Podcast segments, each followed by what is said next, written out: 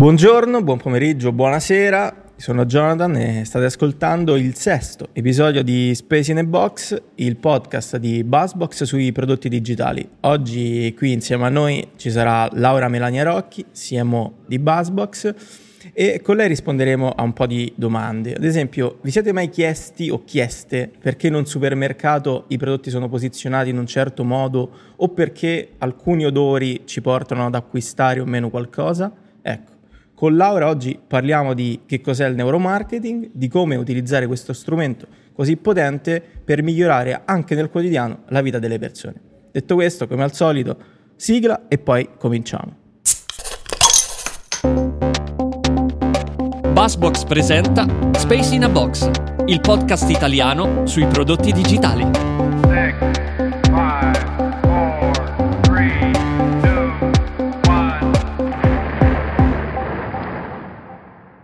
Ciao Laura, eh, che bello finalmente averti qui con noi, eh, ma raccontaci un attimo, da Siamo, com'è passare dal dietro le quinte ad essere qui di fronte, davanti al microfono, anzi. Ciao Jonathan e buonasera a chi ci ascolta. Emozionante è la risposta, tra l'altro è anche il mio primo podcast, quindi insomma doppiamente emozionante. Quindi oggi esordio eh, da- dall'altro lato del- della barricata per Laura e andiamo subito al sodo e ti chiedo subito quando nasce il, il tuo interesse eh, per il neuromarketing.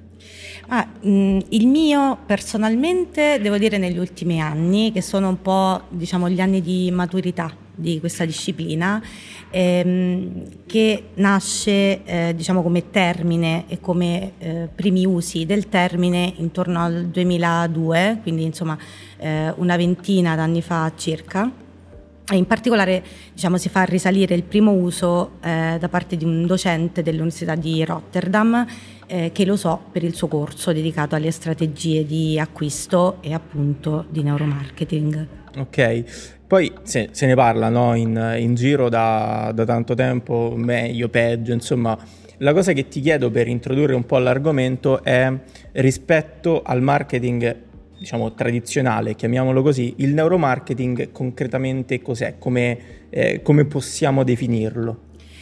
Allora, innanzitutto ad un livello molto generale il neuromarketing è l'applicazione nel marketing di ricerche e di studi scientifici sul sistema nervoso, quindi le neuroscienze in sostanza e di psicologia, eh, per comprendere il consumatore e i meccanismi che lo spingono all'acquisto. Ora, cosa ci insegnano sostanzialmente eh, gli studi eh, sul sistema nervoso e ehm, quali sono le novità eh, rispetto al marketing tradizionale? Beh, innanzitutto il nostro sistema mm, nervoso eh, ci insegna che non siamo macchine pensanti che si emozionano, quindi come se la parte emotiva fosse più eh, limitata, no? se vuoi anche l'anello debole eh, della catena. Quello un po' più fragile? Esattamente, possibilmente da evitare nelle decisioni importanti, Certo. Bensì eh, esattamente il contrario, quindi macchine emotive che pensano. Quindi se ci pensi un totale cambio di paradigma, no? Ehm, in sostanza quello che emerge da questi studi è che il 95% delle decisioni che prendiamo quotidianamente sono inconsce, cioè eh, non prese con la parte eh, razionale del nostro cervello, che tecnicamente è chiamato anche sistema 1, ehm, eh, sistema 2, scusami, ma con la parte diciamo più emotiva, appunto, eh, il sistema sistema 1. E l'emozione, in effetti, che è sempre difficile no, da definire, magari se ti facessi eh, questa domanda probabilmente avresti difficoltà anche tu, Sicuramente. eh, ma ehm, diciamo in, in termini evolutivi eh, non è altro che uno status primario che si è sviluppato proprio per rispondere a degli stimoli eh, esterni eh, che hanno necessità diciamo, di feedback in- immediati senza utilizzare la parte diciamo, più razionale ehm, del nostro cervello. Che è anche quella che fa più fatica, no? mm, che lavora di più, che quindi ci, cerchiamo di- a volte di evitare. Esattamente, esattamente, infatti è eh, diciamo, considerata la parte relativa alla procrastinazione, no? Eh, sappiamo tutti quando dobbiamo pensare a qualcosa, metterci la testa, eccetera, diciamo sì, poi ci penso, poi lo faccio, eh, eccetera, e invece nel tentativo di eh, procrastinare. La parte invece, eh, diciamo quella più ehm, emotiva, è quella parte che ci spinge eh, all'azione ed è quella parte... eh, ehm, diciamo più veloce, più reattiva no? Ne- nelle nostre risposte ed è quella che sostanzialmente utilizziamo eh, nelle scelte che facciamo quotidianamente, almeno la maggior parte di, di queste. Ora, mh, vista questa macro eh, premessa, no? Ehm, diciamo, mh, ti chiedo quanto può essere efficace eh, una classica attività di marketing come può essere per esempio una survey, no? un Mhm. sondaggio ehm, che chiede eh, all'utente mh, di spiegare razionalmente la sua intenzione d'acquisto, se poi nella realtà quell'acquisto non lo fa in modo razionale, quindi mh, eh, Ti porta quan- totalmente fuori strada. Esatto. È un dato che non è utilizzabile da un certo punto di vista. Esatto, infatti la novità eh, sostanzialmente del, del, del neuromarketing ehm, sta proprio nell'affiancare a strumenti tradizionali che pure insomma rimangono eh, utili mh, per gli addetti ai lavori insomma, nel nostro settore, eh, nozioni invece neuro- neuroscientifiche eh, perché conoscendo i meccanismi del nostro cervello è possibile comprendere il consumatore o la consumatrice e, e i meccanismi che li spingono sostanzialmente all'acquisto. Cosa fa di differente? Il neuromarketing non chiede mh, a chi acquista, eh, analizza e misura le reazioni del suo cervello a determinati stimoli. Lo può fare banalmente attraverso l'eye tracking, per esempio, per vedere dove si focalizza eh, l'occhio dell'utente, magari davanti no, a una landing page, a un sito.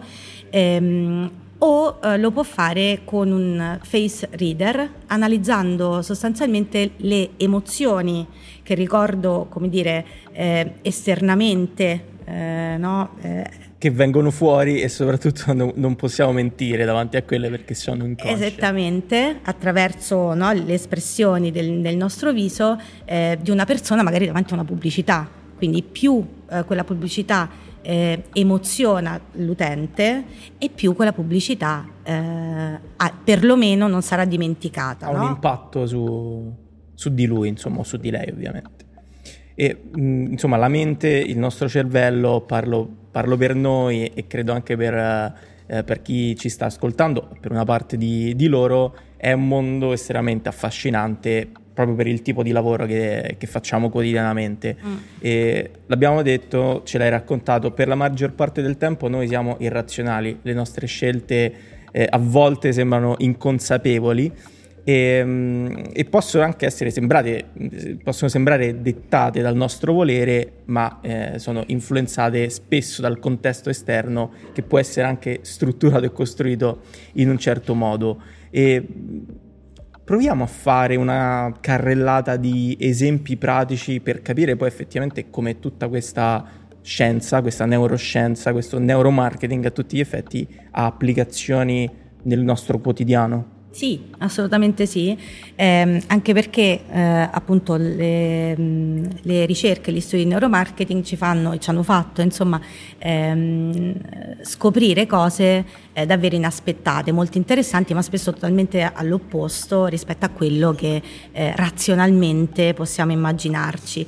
Se vuoi mh, l'esempio più famoso e quello più conosciuto, insomma almeno da- dagli addetti ai lavori, è il cosiddetto paradosso della scelta e molti ci aggiungo anche troppa scelta, no? Ehm, sostanzialmente questo è, insomma, poi sono stati fatti diversi esperimenti chiaramente nel tempo, ma eh, il, il primo risale sempre eh, agli anni 2000, è stato realizzato da docenti eh, americani che sostanzialmente si sono, ehm, diciamo, eh, finti eh, addetti in un centro commerciale e hanno ehm, su un banale banchetto messo eh, in esposizione eh, per un certo periodo 24 marmellate e per lo stesso eh, periodo 6 marmellate. Eh, ora l'interesse eh, nel momento in cui c'erano 24 marmellate su questo mh, banchetto è stato molto alto, quindi pari al 60% insomma, dei fruitori eh, del centro commerciale, di contro ehm, nel caso delle sei marmellate decisamente più basso, quindi intorno al 40%. Uh, tu mi dirai, beh, era quello che mi aspettavo. Questa invece... è la parte logica e razionale che prova a prevalere. In realtà poi la conversione, no? come la chiamiamo noi, quindi gli acquisti effettivi, nel caso eh, degli utenti che si erano fermati nel momento eh, delle 24 marmellate è stata del 3% e del 30% invece nel caso delle 6 marmellate. Direi che qui c'è una bella differenza. Capito? Esatto. Ora, ci sono dei, dei motivi ehm, per cui questo accade. Eh, innanzitutto più scelta significa eh, ovviamente di uno stesso prodotto. Eh. Certo. Ehm, più scelta significa più effort mentale per scegliere e già quello, come dire, no? Eh, è complicato ehm, ma significa anche eh, più, eh, maggior rischio di fare la scelta sbagliata, quindi banalmente di spendere soldi eh, no, inutilmente e quindi di avere il classico senso di colpa. Oddio, ho comprato questa cosa, avrei potuto scegliere tra tutte quelle marmellate eh, ho scelto proprio quella che non mi piace, oddio ho speso soldi, eccetera. Ora stiamo facendo ovviamente no, un esempio su pochi euro. Però molto però... concreto, cioè nel senso ci porta veramente a focalizzare bene eh, la pratica di, di tutto quello che abbiamo raccontato fino ad ora. Esattamente, tra l'altro su, eh, sul paradosso della scelta c'è un bellissimo TED che consiglio a tutti insomma, di, di vedere dello psicologo Barry Schwartz. Ehm, perché ve lo vi consiglio di vedere? Perché eh, in realtà eh, di fronte a tanta scelta scatta addirittura un senso di colpa preventivo e lui lo, lo racconta e lo spiega insomma eh, egregiamente, cioè mh, l'idea di fronte a molta scelta è oddio adesso faccio, ne compro una, faccio la scelta sbagliata, spendo soldi inutilmente, bla bla bla e quindi capite l'effort mentale per questa cioè, cosa. Diventa uno stress acquistare a quel punto. È un po' quello che succede su Netflix la sera prima di andare a dormire, no? Che eh, next, a, a, Netflix alla fine, è l'esempio palese. Alla esatto. fine non, non sai che, che, serie scegliere, che documentario scegliere e non vedi nulla. E sì. ti senti in colpa perché hai perso tempo. Sì, sì. Nel tempo hanno provato no, a trovare soluzioni per limitare eh, la, la, scelta, certo. no? consigliando eh, magari sulla base delle tue preferenze o sulla base della tipologia di eh, di film, eccetera, però insomma, come dire, eh, per loro questo eh, immagino sia stato un grosso così, problema. Così grande, è Assolutamente sì, sì, sì, sì.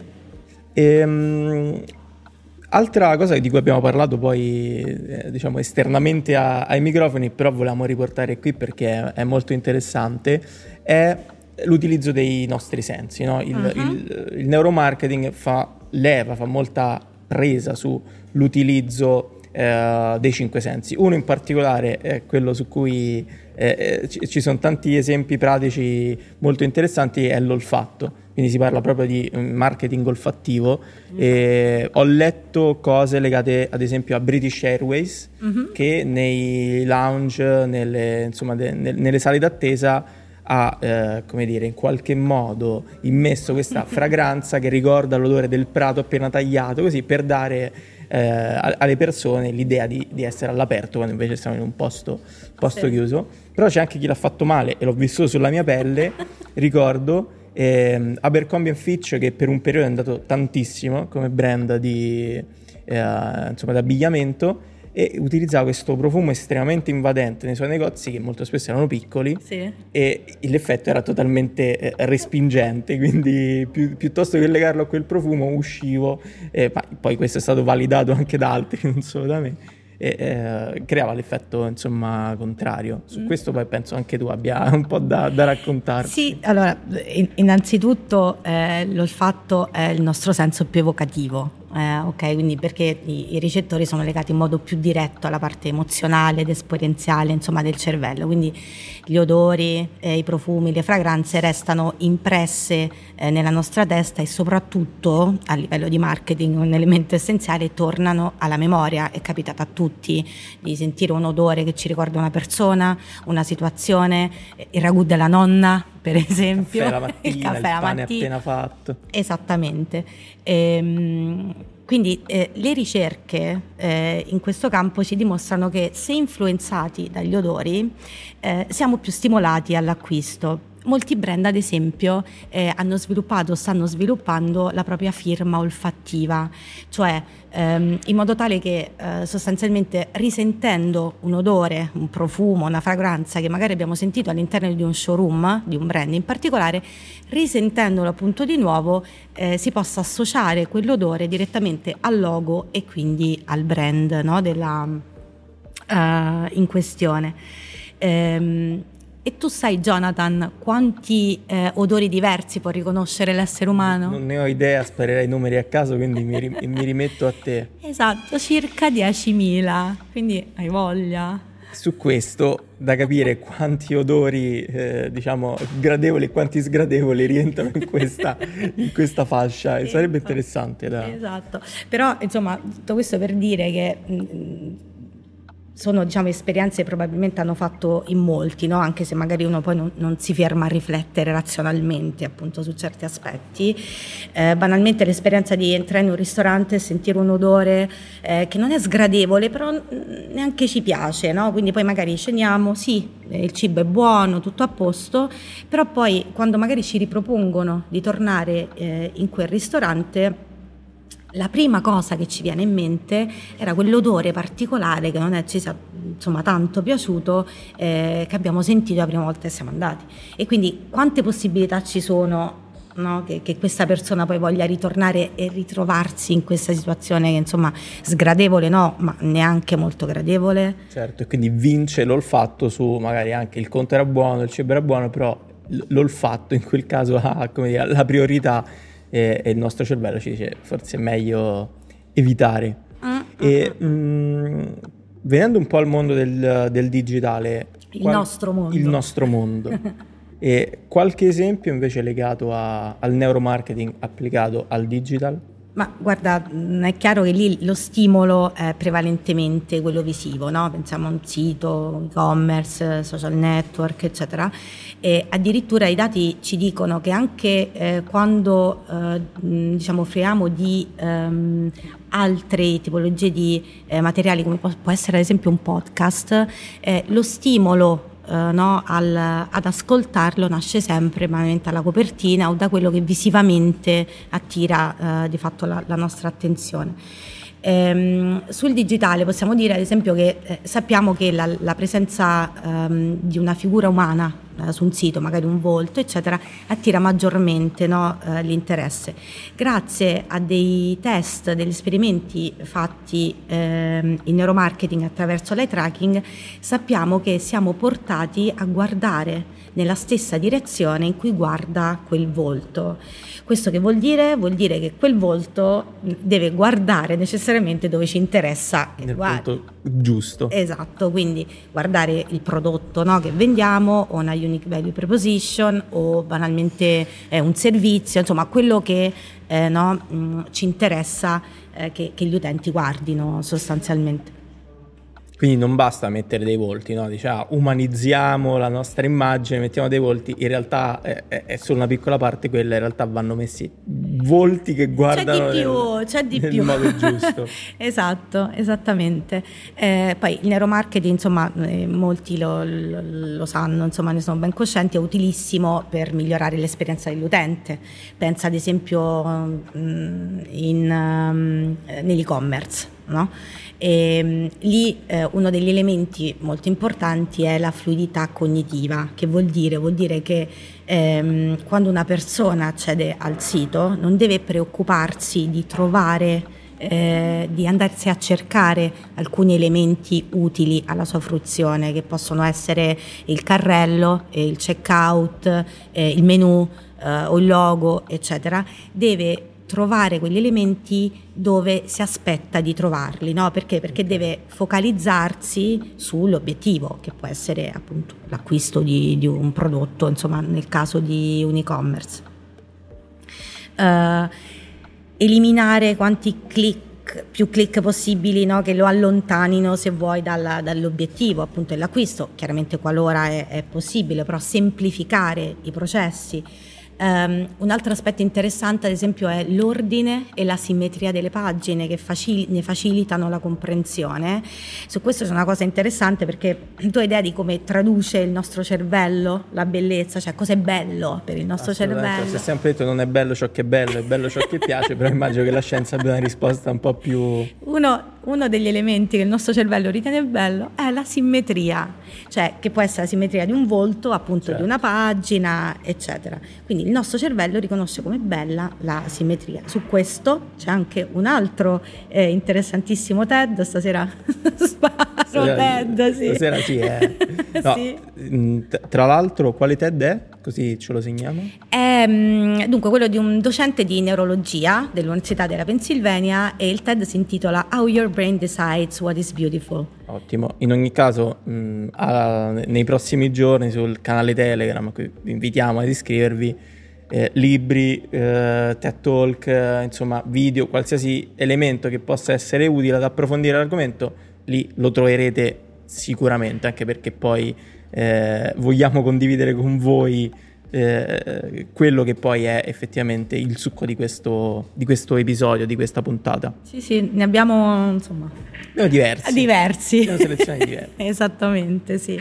Sì, e sarebbe anche interessante capire poi, no? Magari trovare altri esempi particolari, eh, Sì, ma- soluzioni, magari se ce lo... Se ce lo raccontano, ce lo poi raccontano, successivamente sì. sarebbe, sarebbe interessante perché Sì. comunque l'argomento si presta veramente a, a tante applicazioni e a tanti esempi. Noi abbiamo fatti alcuni, ma l'abbiamo dovuti selezionare tra tanti perché il tempo insomma è, è tiranno. Mhm. E visto che il tempo è tiranno, ci avviamo, eh, ahimè, verso la conclusione e, mm, e qui ti faccio la, la domanda, insomma, quella un po' più delicata. Mhm. Abbiamo parlato, insomma, di, di come molto spesso, anzi, per la maggior parte del tempo, mm, il 95% del tempo, noi utilizziamo la nostra parte irrazionale, quindi prendiamo scelte non dettate dal, ehm, dalla razionalità, dalla- da scelte che siano consapevoli Mhm. e, mm, e proprio per questo alcune delle nostre decisioni rischiano di essere eh, errate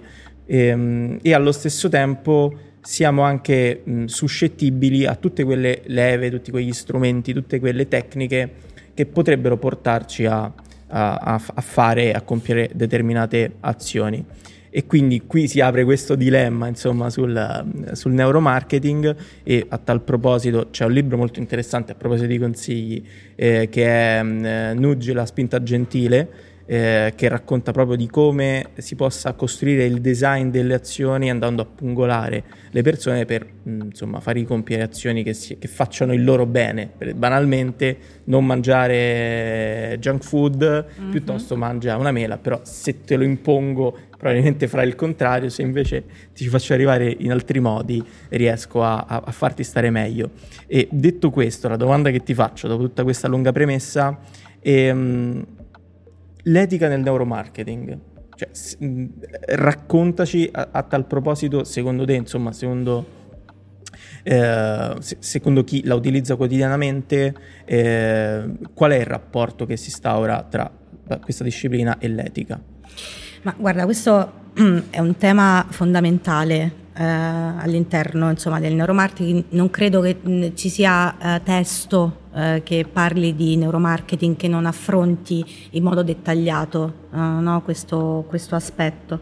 Ehm, guarda, Innanzitutto ti dico ad un livello generale eh, l'uso scorretto di strategie di, persuaso- di persuasione sia a medio che insomma, a lungo termine porta risultati disastrosi proprio per l'azienda e in particolare eh, in questo eh, momento, no?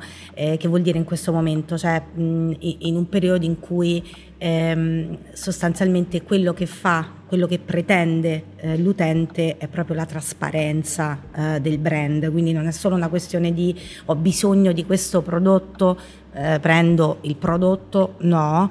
Ehm, oggi eh, i consumatori e le consumatrici quello che vogliono è fare esperienza eh, di quel prodotto e conoscere anche in modo dettagliato il brand, quindi capire se eh, investire i propri soldi eh, no?